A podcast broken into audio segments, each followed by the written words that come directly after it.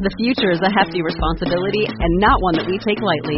But then, taking things lightly has never been what Hefty is about. That's why we've created the Hefty Renew program that turns hard to recycle plastics into valuable resources like park benches and building materials. To participate, simply fill up an orange Hefty Renew bag with accepted items, tie it up, and drop it in with your regular recycling. That's it. It's that easy. It's time to rethink recycling with Renew. Particular valued resources may vary by geography. More info available at heftyrenew.com. And now, gambling terms. Snake eyes. Rolling ones with a pair of dice. Double down. Doubling the original bet for one more card. Bad beat. When your strong hand gets beat. Illegal gambling can put you at risk. Protect our communities. Play legit and gamble only where it's legal. Learn more now at playlegitco.com. A message from the Colorado Division of Gaming. Gambling problem? Call or text 1 800 Gambler. Warning This episode contains foul language, potentially disturbing material, and we start a new game called Guess the Movie.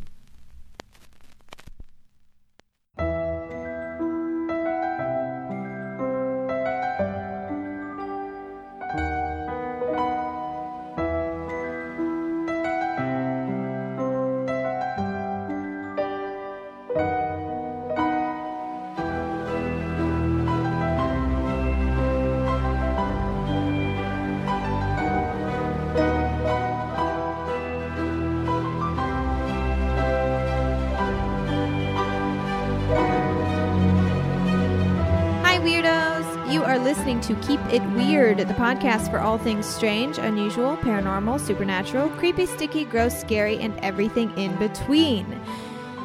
Each week we get to sit down with a friend and talk about something weird. God, I am ready to say that and mean it.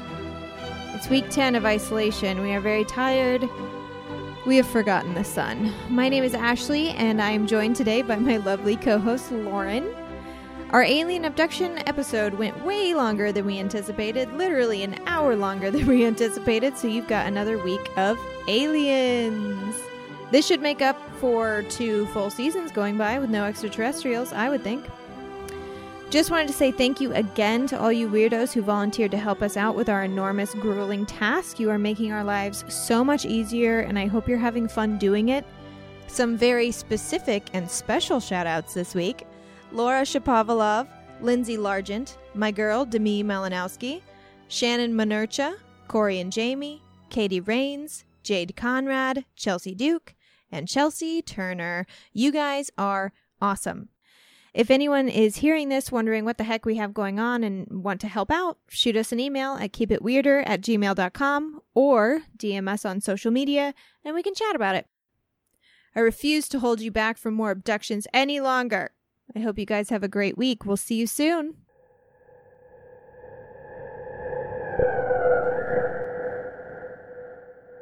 I have another abduction Yes. coming at you.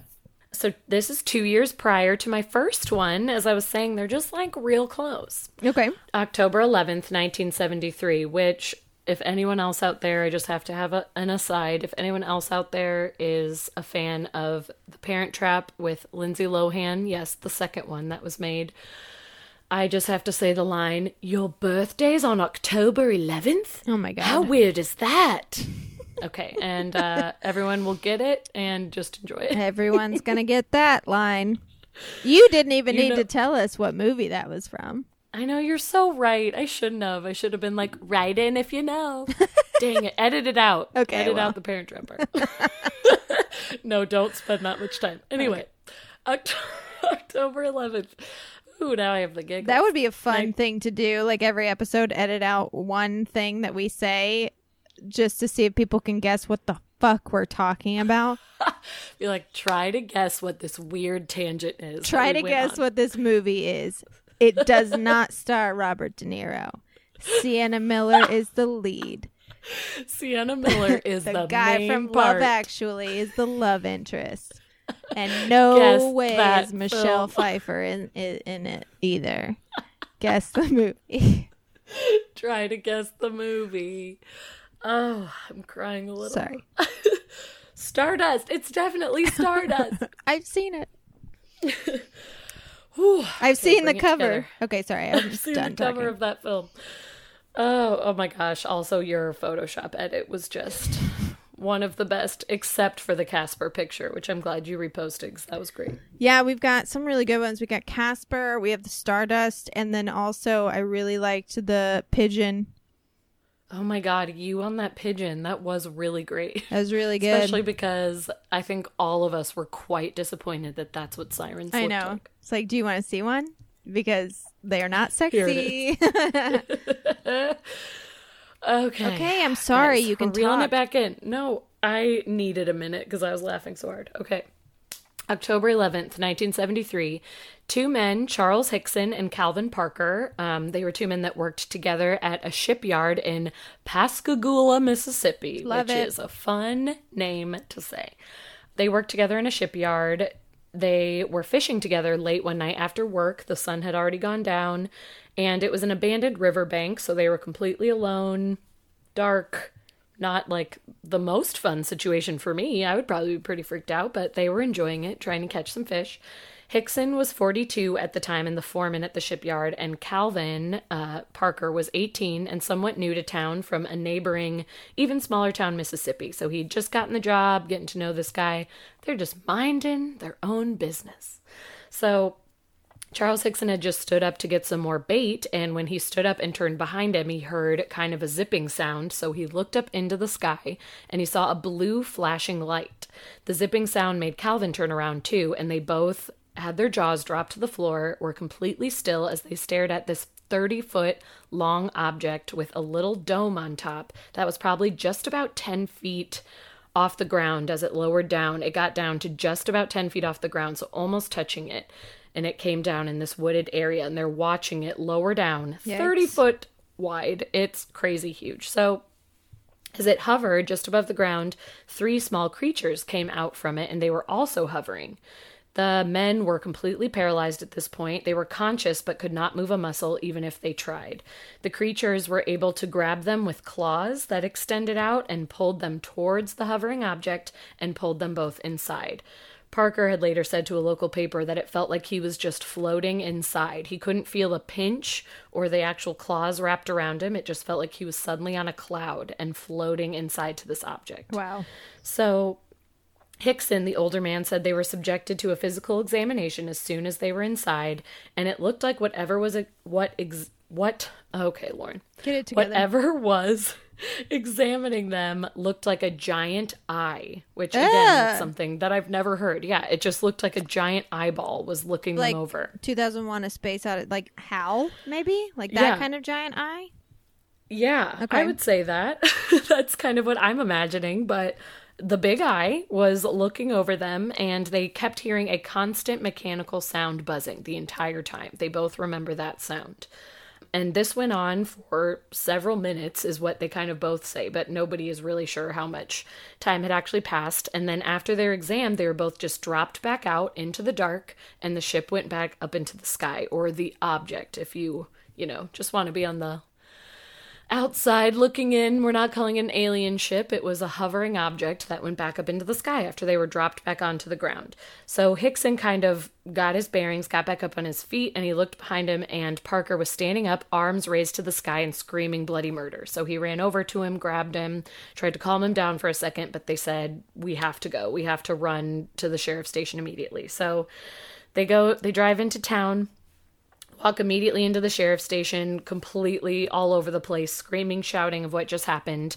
The sheriff says these men are drunk or they're just lying for fun because we live in Pascagoula, Mississippi, and they have nothing to do, so they're bored. The internet's not a thing. The internet isn't real. We're at 1973, so they were just not buying it, as per usual. But they sit them down. They decide to hear them out because both men are just hysterical, like barely able to get words out. So they sit them down in separate rooms at first and interview them. Their stories are exactly the same. Then they bring them in a room together and interview them. Again, they're both kind of going off of each other, pairing their stories together. Everything completely matches.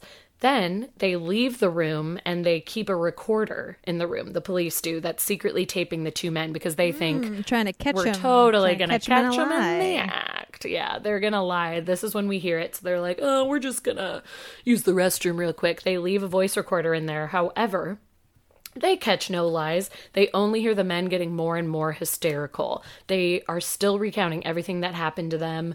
They're trying to console each other. They're trying to comfort each other. They're trying to come to some understanding of what the hell just happened to them. They're only getting more worked up. And there is no moment where it sounds like, oh, are they buying it? Oh, should we, you know, ramp this up? Should we change our story? They're both very clearly frightened and just discussing even more what happened and trying to make sense of everything. So the police hear the recording and are actually sort of like, wow, either these guys are Oscar winning actors or there's some legitimacy yeah, to or this they're story scared shitless.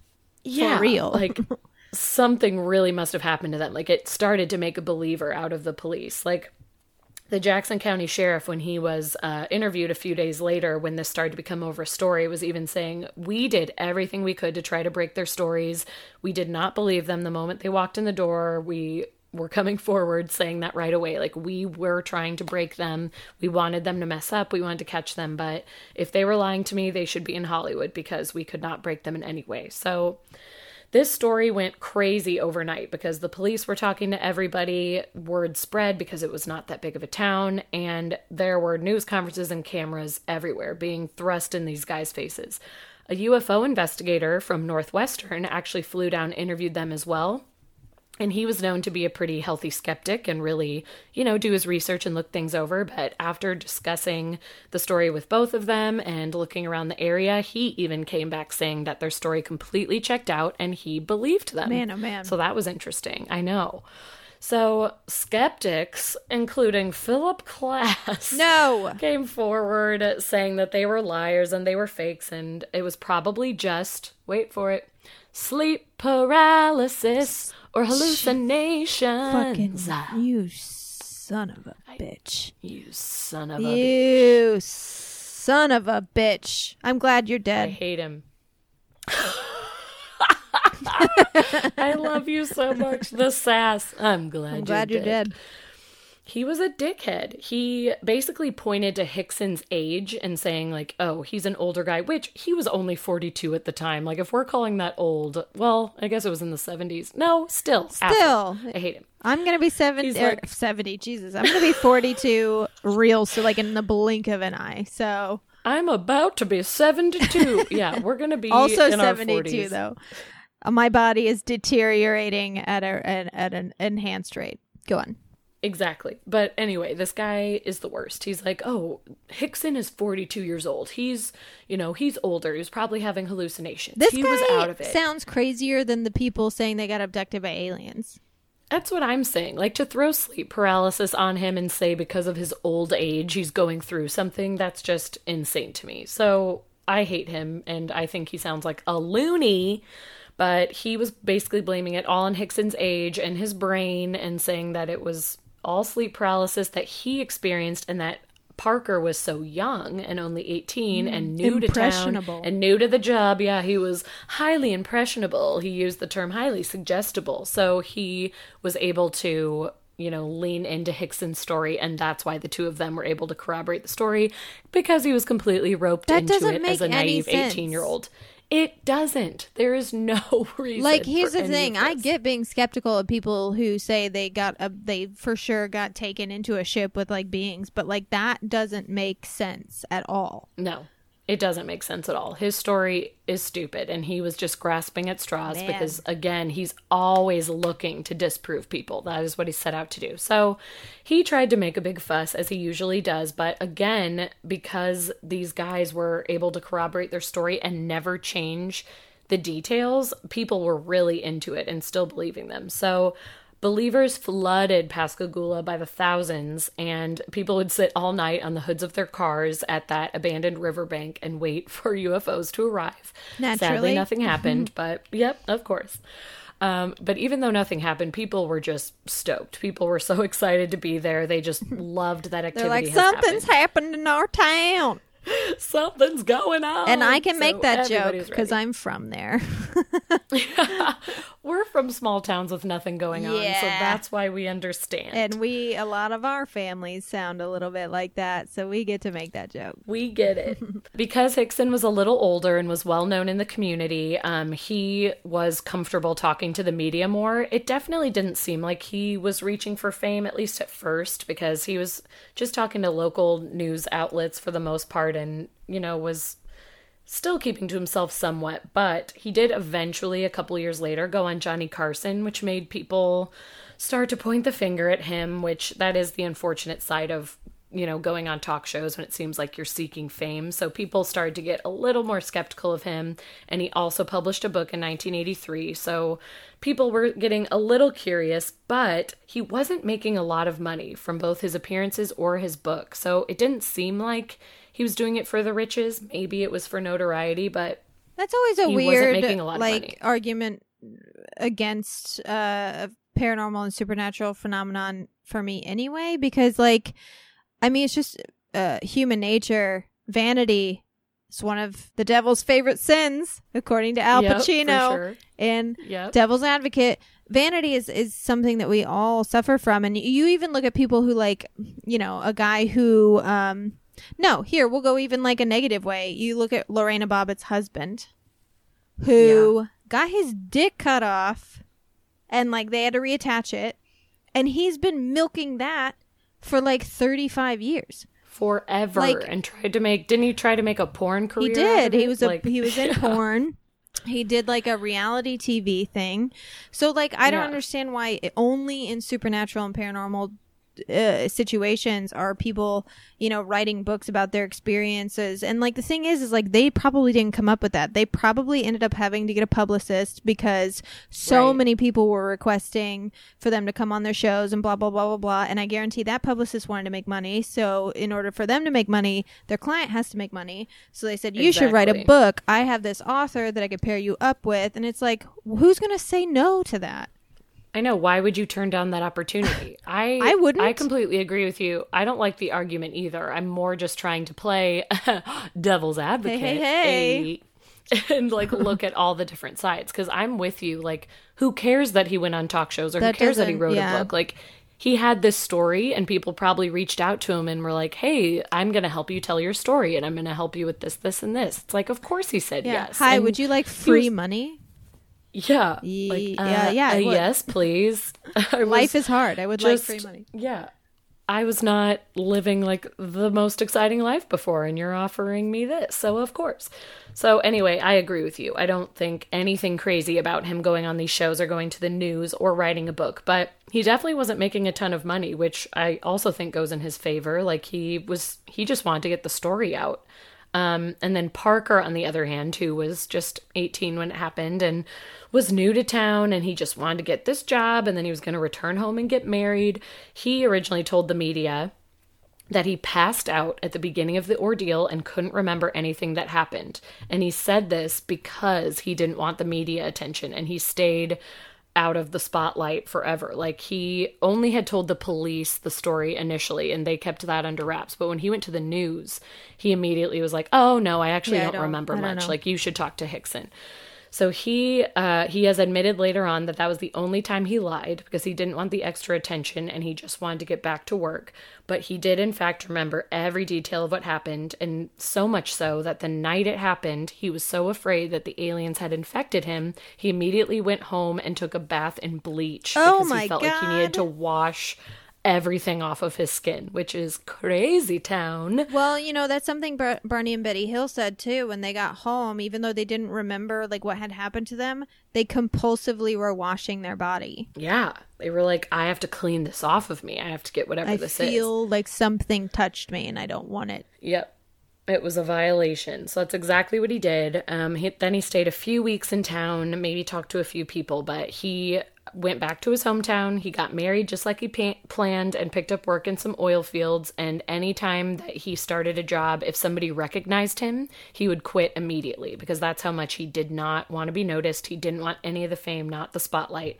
And it actually wasn't until just recent years that he came forward. Um, I believe 2017 was the first interview that he did. Um, and then in 2018, he announced that he himself was actually probably going to write a book too um, and that he wanted to honor Hickson in some way, who actually died back in 2011, which he was older, so that's expected. But um, he said that him and Hickson stayed in touch until the day he died and stayed close, even though Parker had kind of moved on with his life, and that he even at times paid Hickson's electric bill when he couldn't afford it because he wasn't doing well and like didn't have a lot of money as we discussed before. So thought it was sweet that they stayed so close and I think Parker sort of decided to come forward because of their friendship and because he thought he needed to honor the story in some way. So Parker, who is now in his 60s, uh, is now coming out of hiding. And actually, in June of 2019, the city of Pascagoula installed a historical marker at the riverbank where it occurred and named it the best documented case of alien abduction. There's a little plaque sitting there now. And when the plaque was getting installed, there was a huge showing and a big party thrown. And Calvin Parker came to it and showed up and took pictures with everybody and did interviews. So he's starting to show up and talk about it a little bit more and still says, you know, of course it is the most memorable, the craziest, most unexplainable thing that has ever happened to him. He can only say exactly what happened to him, but he still doesn't know how, like what it was, what Right. to say it was. I think he's sort of like you where he's like I guess I was abducted, but honestly I I don't know. I just know that this is the timeline of events. This is what I remember feeling, but it could be anything. Like you tell me, but here's what I remember. So far, the best explanation that anyone's been able to offer me is that I was abducted by aliens. yeah. Sometimes that's all there is. Guess I was. Exactly. And since the marker has appeared, since just last year, new witnesses have emerged telling Mississippi investigators that on the night in question, they did indeed see an unidentified flying object with flashing blue lights going up and down the Pascagoula River, but they kept it secret all these years because they were afraid of what people would say, and now they feel ready to come forward, which, again, you can take as you want, whether they're fame seeking or whether someone was truly just scared of being called crazy, which a lot of us are. And maybe they only felt comfortable coming forward because Calvin Parker felt comfortable finally. So that's that. Yeah, because I'm sure that even um, uh, the other guy, uh, what was it, Hicks? Charles Hickson. yeah, Hickson. I'm sure that even though like uh, no one could prove that what he said was false, I guarantee he was still called crazy by most people, Oh, for sure. and you don't want to be that's so lumped in with that. Yeah, definitely. I do like how um, traumatic experiences can like link people together for life. Yeah.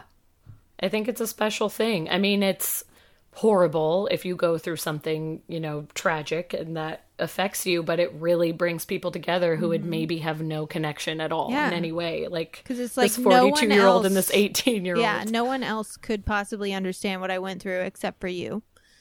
Exactly. That's why, you Like, know- we will always have this bond. Yeah, that's why uh, veterans have Yeah. a special bond with each other. So, like, literally, That's like, so unless true. you've been in war, you you will not understand what's Right. in our heads all the time. yeah, what we're going through. It's like they went through hell together so they can connect. So I did think that was really sweet because I'm sure Hickson was just taking him fishing to kind of be like, "Hey, you're the new guy. I'm going to like Yeah. be nice to you in this moment, show you around." And then boom, they're bonded for life. Like What was the job again? they worked in a shipyard. Okay. Um, Charles Hickson was the foreman and what's his toes, Calvin Parker was just like the new guy that was helping like move things around, do some hammering. I don't know. They didn't say what the details of his job. I assume it was just a lot of manual labor and hammering things. Hammering sounds just about right. I well, because the reason I ask is because my next story, we always do this sort of. Um, so our three stories, aside from me, I'm the only outlier here. It's like me and the dance choreographer are the outliers. But you told a story about uh, loggers, um, now uh, foreman at a shipyard, and my last story is about a coal miner. Oh my So- gosh, look at us go. And I don't think that that's like, you know, I don't think that the professions of well, maybe the I don't know. That would be interesting to look at like a a, a graph of like which professions, professions are for have like higher, yeah, higher rating. It could just be those kind of people because they live in more rural areas. Sure, and that goes along with that theory, but that could be an interesting little side project. See what Mm-hmm. Yeah. that's about. I also lied to you. Oh, The my story is uh, 1960, not 1980. I am not a true friend. you are so rude, and I don't know if I can continue on with the podcast, but it's been fun. I don't know what I was thinking. It's fine. Bring on the 60s. Let's go. I'm upset. Um, I really thought it was 1980, but okay. It's fine. So uh, this is one of the craziest unsolved mysteries I've ever heard about. Actually, I wonder if there's an unsolved mysteries episode on it. I don't know. I'll have to look it up. But Probably. this is the story of Zygmunt Adamski. Okay. Zygmunt is the correct pronunciation. Adamski, no clue. So Zygmunt was a Polish immigrant who moved to a small town called Tingley in Yorkshire, England in 1960. Sorry. Uh, He was a coal miner. He led a super simple life. He and his wife, uh, he and his wife, Leocadia, oh my, that is a name. They were well liked, but not super well known in the neighborhood. Like it, it wasn't like they were the most popular couple in in Tingley, but like Uh-huh. they were liked. You know, no one had Yeah. any complaints. Uh, mostly everyone knew them because his wife had multiple sclerosis, which is incredibly sad. Ah, that disease yes. is literally the devil. So um, that's what most people would say they knew about um, this couple. So normal guy, normal life, normal job, struggles like all the rest of us until June 6th. Okay, see, this says 1980. All right, hold on. Oh shoot. Who's If- lying? If it's 1980, I'm going to be so much more excited. 1980! Bow, bow, bow, bow, bow, bow. See, I was right. I just wrote the wrong note for So the it first is the part. 80s. It's the 80s. Oh my god. Yay. Friendship Everybody clap your hands. I'm doing the cha-cha slide in my room right now. Joe's probably So going to pop his head and be like, "Excuse me. I Could know. you not all right? clap?" Oh my gosh, Alex too. He's gonna be like, Wilder's awake, and this is all your fault. he woke our child. Okay, June sixth, 1980. I'm so excited. So, I'm so pumped. uh, and I don't know if I mentioned he's 56. So it was the day before his goddaughter's wedding. The family was excited. They were looking forward to the wedding and the partying. And at about 3:30 p.m., Zygmunt went off to the market to grab some items for the next day's lunch. And while he was on the way to the market, he passed several neighbors who testified that he was in a good mood and nothing seemed to be wrong. Nothing seemed to be off. But um, this was the last time anyone would see him alive. So Ooh. he never came home from the market. It was that evening after dinner that his wife officially like called the police to report him missing. Like she waited for a while and then she was like, "Okay, like I have to call the police. The market is not that far." Uh-huh. The police soon found out that he had made it to the market and bought his groceries. The clerk who helped him said, again, he's in a cheerful mood. But after that, no one seems to have seen him anywhere. They swept the area with no sign of him. No one had talked to him or seen him. He just disappeared. And there was no indication that he would take off. Like I said, he was a happy man, um, especially the day before his goddaughter's wedding. Like maybe he did. Maybe he was like, I don't want yeah, I can't handle taking care of my wife anymore. I love her, but I can't do it. But it was the day before his goddaughter's wedding. Right. Like, the day before the wedding seems like the strangest Yeah. timing. That would make no sense. Like he would be in somewhat of a happy, loving mood. There was some worry because his health had been deteriorating because of heavy smoking. So they thought maybe he had had an accident of some kind, like a health emergency, but they couldn't find the body. And the hospitals had no one who fit his description. So Ugh. basically, they assumed he had wandered off and would come back or send a letter or something or call his poor family. Um, but that Yeah. didn't happen.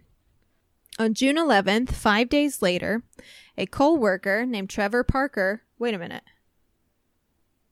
Your guy wasn't named Trevor Parker. It was no, it was Calvin Parker Calvin though. So that's okay. weird. Oh my gosh, that would be crazy if that was connected. a coal worker named Trevor Parker was doing his rounds at Tomlin's coal yard in the town of Todmorden, which was about 30 miles away from Tingley, when he found the body of a dead man on top of a 12 foot tall heap of coal. Hmm.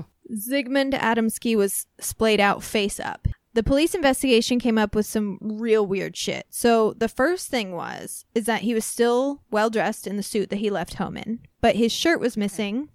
His wallet and watch were missing, and his trousers and shoes seemed to have been put on incorrectly. Oh. They described it as if they had been taken off and then put back on by a child who didn't know what they were doing. Well, that fits the theory that we Right? discussed. I don't know why it went to that strange accent, but yes. No, but I liked it. The suit jacket was also buttoned incorrectly. So the shirt was missing. He wasn't shirtless though. His suit jacket was on. Um, and it was Okay. buttoned incorrectly, but his shirt was gone. His body and his clothes were strangely lacking smears of coal dust, which would suggest that he was placed there. Because if he had climbed up the mound, he would have gotten filthy. There would have been coal Yeah. dust all over him and on his hands and stuff. that makes sense. Yep. The positioning and condition of the body were also very strange. So, like I said before, he was just sort of lying face up on the top of the coal, no coal dust on his body. The coal wasn't disturbed either, as though like someone had climbed it. So, even to put him up there, there was no evidence that this had happened. There was no evidence that someone had walked up the coal mound. Right. There was also no sign of injury, struggle, or foul play. Officers on the scene said that he looked peaceful, like he had just gotten into bed and fallen to sleep. The only marks, and this is what reminded me of my my fork prongs. The only marks that could be found on his body were a series of tiny burn marks on the back of his head, his neck, and his shoulders. Mm, But okay. it was never determined what had caused these, and his wife and his family also couldn't say. They didn't believe he had the marks before he left home. yeah. To make the burns even stranger, there was a yellowish gel like ointment that had been slathered on the areas, but the coroner was Ugh. unable to determine what the ointment was. What? To this day, forensics have not been able to determine what the ointment was. They just have no clue Nope. what it's made out of. What They- it, oof. Nothing they tested, no medicines, no salves, matched what it was. That gives me the willies. Don't like it. Also strange. Zygmunt was well fed when he died. Even though he'd been missing for five days and no hospitals in the area um, of his home, nor the area that he was found in, had records of him checking in. There was also no sign that he'd been living on the streets. His clothes were impeccably pressed and clean, just like the day he'd left home. And, and he had only had one day's worth of beard growth. Oh, wow. That's weird. Very. The police constable, uh, whose name was Alan Godfrey, pronounced that Zygmunt had died of a heart attack. But, like, what else? Like, how did his body get up there? What were the burns? What was the gel? Where had he been for five days? Yeah. And it it came out later on that the coroner actually could not conclusively find a cause of death and was forced to go with the heart attack theory. Yeah. All that could be determined is that Zygmunt had died a day before the body was found, and the burn marks seemed to have been inflicted two days previously. Oh. What? So he was missing for six days, right? Or five. Five or six days. And the burns had just happened two days before he was found? Yeah. They thought? and uh, and he had died the day prior.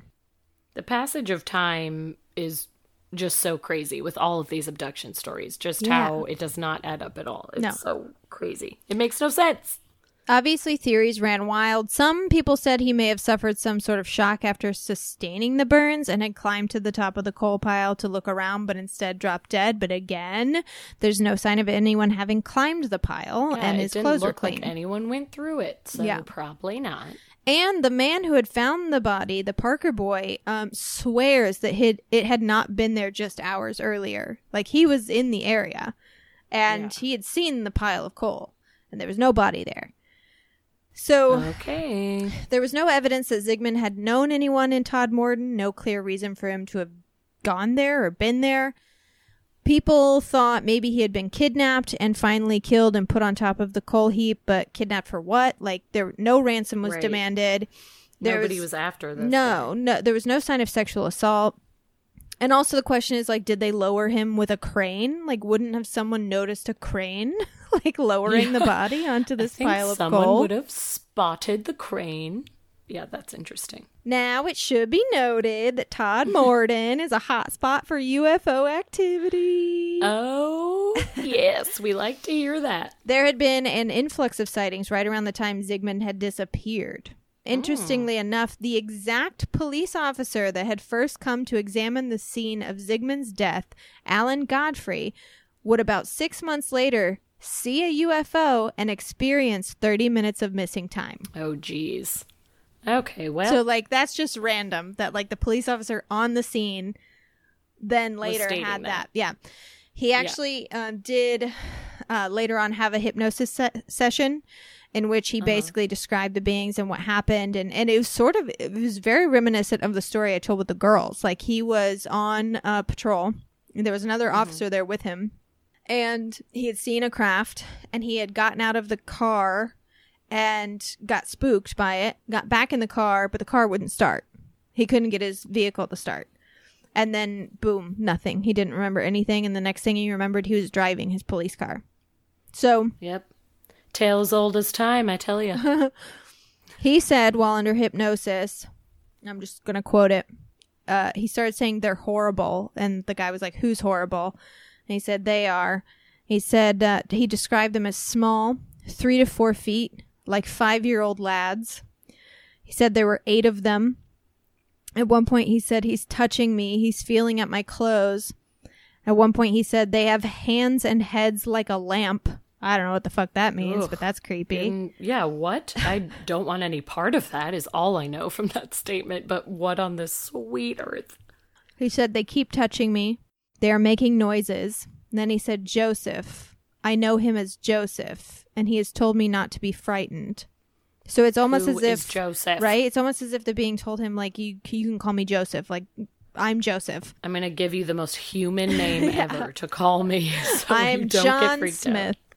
um, and then he started freaking out, saying, They're robots. They're not human. They're robots. They're his. They're Joseph's robots. Oh, jeez. So that's terrifying. Okay, and actually, creepy. you can find clips, uh, some clips from his hypnosis session on YouTube. Actually, if you just um, this is titled "British Policeman Alan Godfrey's UFO Abduction Incident and Original Hypnosis Tape" in parentheses 1980. That's the YouTube video that I'm Oh looking at right now. So Can't wait. um, he said he later said in an interview, "I wish I'd never seen the UFO. I wish it had never happened, particularly because of the effects on my children. It's not easy having a policeman as a father, but when it's a policeman who also saw a UFO, it's even worse." And Yeah. uh, he ended up leaving the police force after this happened. Dang. Yeah. It's like no more. I can't handle this. Anyway, the people who believe the UFO slash ET theory think that Zygmunt was abducted and that they performed some experiments on him, but in the process, he died of a heart attack. So they okay. maybe from the shock of it maybe, yeah, he was also old and he had smoker problems and Yeah. His health wasn't great and he was freaked the F out by what he was seeing and maybe he just the organs failed. He couldn't handle it. so they redressed him and lowered his body on the coal pile where he would be found, which was nice because they could have just like shot it into space. Totally. They're like, here, we're gonna let you be found. We're gonna let your family have some closure, even if it's weird closure, but Yeah. they're they're gonna find you.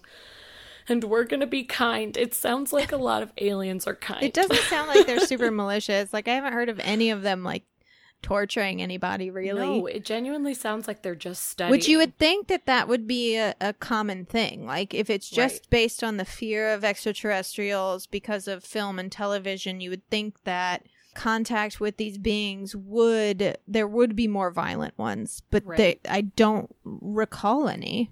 No, it usually just sounds like it's more of an experiment and they're Yeah. studying and doing some sort of research and studying our bodies. And like you said, sometimes there's a little bit of a back and forth. There's an interview when they're trying to learn more. It's like we are their subject in school. That's sort of what it is. Um, I also have a theory about the salve. If aliens are real, so like Okay. if this all really happened, the salve was alien based. So, um, what if it would have been healed like it the salve would have healed his burns immediately but because he died it didn't heal the burns like living skin would have rejuvenated but dead skin oh, but wouldn't not dead skin. Okay. I'm here for it. maybe I like it. I like that theory. but that's it zygmunt uh, adamski I really like that story. I like that a lot. still unsolved that story is so weird in so many different ways because it's like it could have been a Um, heart how? attack Right. But why did he go to that town that he had no connections to? And like why did he climb on top of the coal pile? And And the way the clothes are put on and the way that the coal wasn't moved around at all. And why was he gone for so many days? And there's just Mm-hmm. and if it was a murder like how do you how do you how do you cover how- it up in in that crazy of a way? Like how do Yeah. you leave nothing behind and how do his clothes look pristine and how like what are these burn marks? What is the weird gel? There are how did you give him a heart attack there are just way too many questions. I can't. Can't wrap my head around it. That's a really good one. Will you tell me about the satellite Yes. satellite The song remember that, that we made up, Satellite. And I, by we, I mean Ashley sang a song called Satellite. Yes, so I wanted to end on real. this because I think it's just fun. It's a conspiracy theory, is the best thing to call it, but it's not, this isn't a long enough story to put on one of our long, wonderful, drawn out conspiracy theories episodes. But it relates to aliens, and I just thought it was interesting and put a smile on my face because what? Anyway, so this is about the Black Knight satellite. It's either been referred to in history as the Black Knight or the Dark Knight. You can look up both. But um, it is a theory that it is a 13,000 year old satellite that has been orbiting Earth. It is an alien artifact that has been orbiting the Earth for aliens to spy on us and has been around Whoa. for 13,000 years. That is the theory. This first came about in um, 1899 when Nikola Tesla thought he heard from the aliens, which we've talked about Tesla quite a few times on this podcast, actually. But and had a We're whole fans. episode dedicated to him. Yeah. But uh, when he was working in, when he was working at his tower back in his lab in Colorado Springs, he was experimenting with wireless power. But he believes that he may have come in contact with aliens. He thought he received a message from the cosmos, as he put it. Um, he would also say in interviews, uh, flash forward to the 1900s, he would often say that he believed that highly intelligent beings existed on Mars and they were trying to get in touch with him, and that his wireless receiver was very sensitive and was able to pick up signals. So he was going on and on about how he thought he was receiving messages, but nobody knows exactly who or where this theory started. But sometime in the 20th century, throughout the 1900s, a theory came forward that this 13,000 year old alien satellite was the reason Tesla was getting the signals he was getting. He was being contacted by this satellite that was in orbit around Earth, and it was aliens watching over us and trying to contact with us. So that came forward, and a lot of people actually bought into it and thought, for sure, this makes sense. We, Yeah, why not? we all we all believe aliens are watching over us in some way. So why wouldn't they have this satellite that has been orbiting Earth basically forever and watching over us? Like we totally buy into this. So Are That they was the just first time. mistaking it the moon for a satellite? you know that thing in the sky. you know, I didn't think of that. No, that's why it's weird is no one knows why it became this like dark hooded satellite. Like nobody knows where this came from because obviously there was no photographic evidence back then. Yeah, where did they get the year? Exactly. Why was it 13,000 year old? Nobody can pinpoint where this came from, Okay, which is well, why I think fine. it's hilarious. But it started floating around, especially right around 1923 when Tesla was doing like a lot of speaking about his contact with aliens. People were like, hey, uh, that Black Knight satellite is for sure what contacted you. So it was getting passed around for a little bit and then popped up again just a few years later in 1927 when um, Norwegian engineer Jorgen Hals, Jorgen Hals, I just want to say Hals. his name and dance. Um, he picked up a transmission while he was experimenting with radio signals. He noticed that some of his signals would echo back to him several seconds after the initial transmission had ended. He was at a loss to explain what accounted for these long delayed echoes, and even like in the 80 years uh, since the discovery, 80 plus years since his discovery, no one to this day has been able to explain what accounts for the eerie echoes. So, of course, hmm. people jumped in and said, Well, Jorgen, it's the Black Knight satellite. It's the satellite. It's for sure this satellite that is echoing back at you. And then flash forward a little bit to 1973, there was a science fiction author named Duncan Lunan who wrote an article that speculated that a 13,000 year old alien object in orbit around the moon could have been responsible for the echoes that Jorgen Hals had heard. So he believed that something was in orbit around the moon, and then people latched onto this and said, I think this is the same Black Knight satellite that we've been talking about that is orbiting around Earth. And Lunan even came forward and was like, no, no, no, I'm talking about something totally different. I agree that there could be old alien artifacts, but I'm talking about this other thing. And more conspiracy theorists were like, nope, he's definitely agreeing with all of us. It is the satellite that is going around Earth.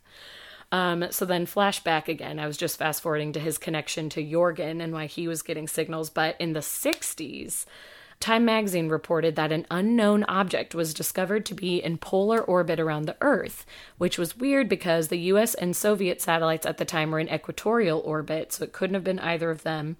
And a few weeks after these initial reports, the U.S. Department of Defense came forward announcing that the object was just simply a piece of the Discoverer satellite that had broken off and was floating around. Mm-hmm. That's what they said, but many were skeptical, of course, not buying into it. They're like, they're lying to us. It's definitely the Black Knight. And as it turns out, their skepticism was warranted, but not because they found oh. out that it was for sure the Black Knight, but declassified documents did reveal that it was not a piece of the Discoverer satellite, but it was a part of the US's Corona project, which was a mission to um, a mission that produced the world's first successful space photo recon flights in an effort to spy on and monitor Soviet missile facilities. So it was Okay. this secret project that they had going on. So they were, the public was indeed lied to about the Discover satellite, Just for a different reason. but it was for a different reason. However, this is what is great about the believers that hold on for dear life is they're like, okay, we see these declassified files and we see that you are explaining it to be something else, but you still lied to us, so we're never going to believe you again and we still think that it was probably for sure the Black Knight satellite. So they push on and through the 70s I mean, honestly, like that's kind of like that's the way to go. I don't believe anything that's told to me at this point, especially No. since we've started the podcast and I've done enough research to know that our um, that we're lied to the majority of the time. terrifying, and we're lied to most of the time. Exactly. So that's exactly how these people were working and I'm with you. I'm like I totally hear you, man. So they they were lied to by the Department of Defense and even though yeah, those files said something different, they're all like, "Hey, hey, hey, whatever. You've been lying to us and we're not going to believe anything you say." So we're still holding on to this theory that we think is true. So through the 70s and the 80s, it still was like this myth, truth, whatever you wanted to think it was, but it was being floated around. The Black Knight was existence. We were all hearing about it. And then in 1998, um, those on the Space Shuttle Endeavour, their flight was STS 88, they photographed a big black object hovering ominously above the Earth. And everyone believed that this was our first photographic evidence of our alien artifact, the Black Knight satellite. NASA, of course, said, no, it's actually just a dark thermal blanket that got away from us while we were doing repairs on the International Space Station. Likely story. Exactly. Like we had to go out with thermal blankets when we were holding certain pieces together and while we were building, and it floated away from us. And I promise you, that's all that it was. It was when we were doing our spacewalks, blah, blah, blah. But again, the world is like, shut up. All you guys Shut do up. is I will lie believe to what I want. So It's like a relationship. Like you have to build trust. And when you break the trust over and over and over again, you're never going to be trusted. And I'm going to believe actually the opposite of what you're saying. Like if I'm suspicious, whatever you say, it's like, okay, what is the opposite of that? Yeah, that's what I'm going to go with. Thank you. Exactly. When the public has heard enough lies, they're like, I'm going to hold on to my own truth because you guys keep bullshitting me. So, still to this day, even though NASA has again and again been like, you guys, it is just a black thermal blanket floating out in space, I promise. People are like, no, we have finally discovered the first photographic evidence of the Black Knight. So, it's funny if you do a Google search of, you it's called item 25570 from ISS related debris. Like it's a thing you can Google. It'll either pop up as the thermal blanket lost during the building of the International Space Station, or the next couple of links will say this is definitely the Black Knight satellite. So it just depends which way you want to go, is what I really like about it.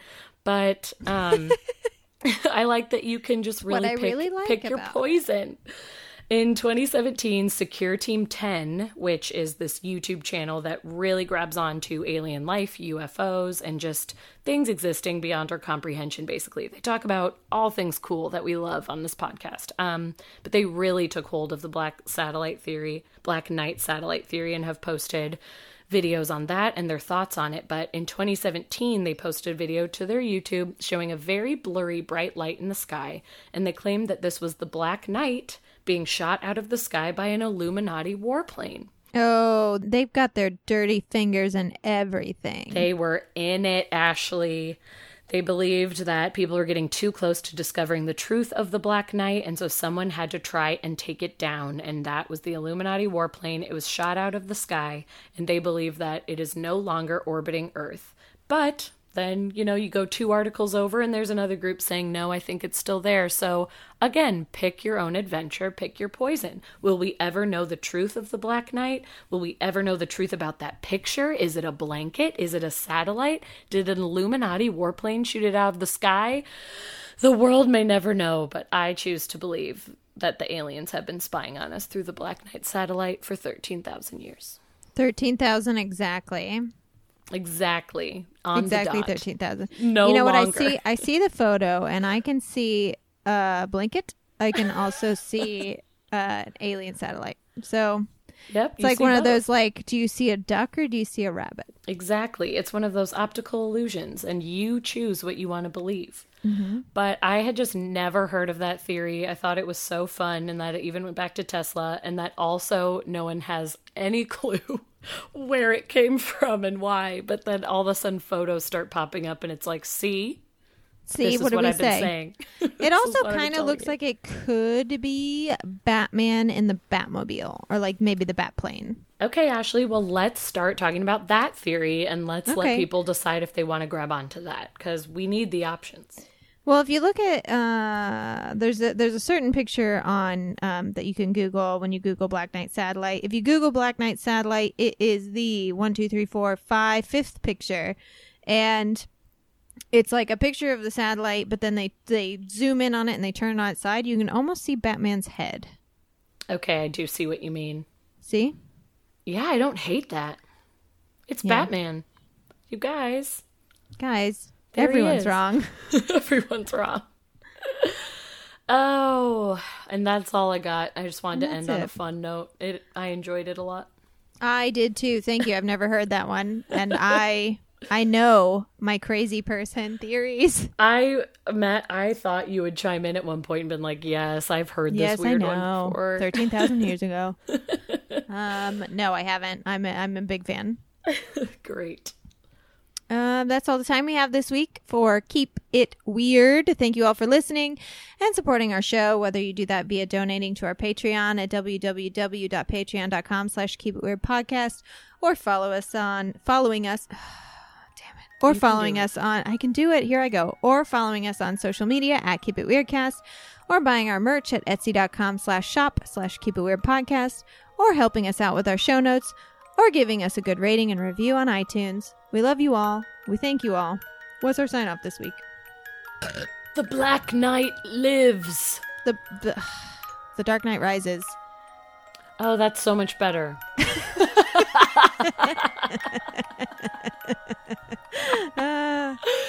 Because of the were Batman so- connection. yeah, oh, yeah, Man, I you was were almost so there, close. you guys. Sometimes so close. I'm right on the cusp of a good idea, but I just right can't on the quite get there without. Ashley's help. the That's what I'm here Black. Knight rises. Uh, I believe you said The Black Knight Lives, which is the name of the new Batman movie starring Robert Pattinson and Robert De Niro and Michelle Pfeiffer. and Michelle Pfeiffer. And keep it weird. Keep it weird.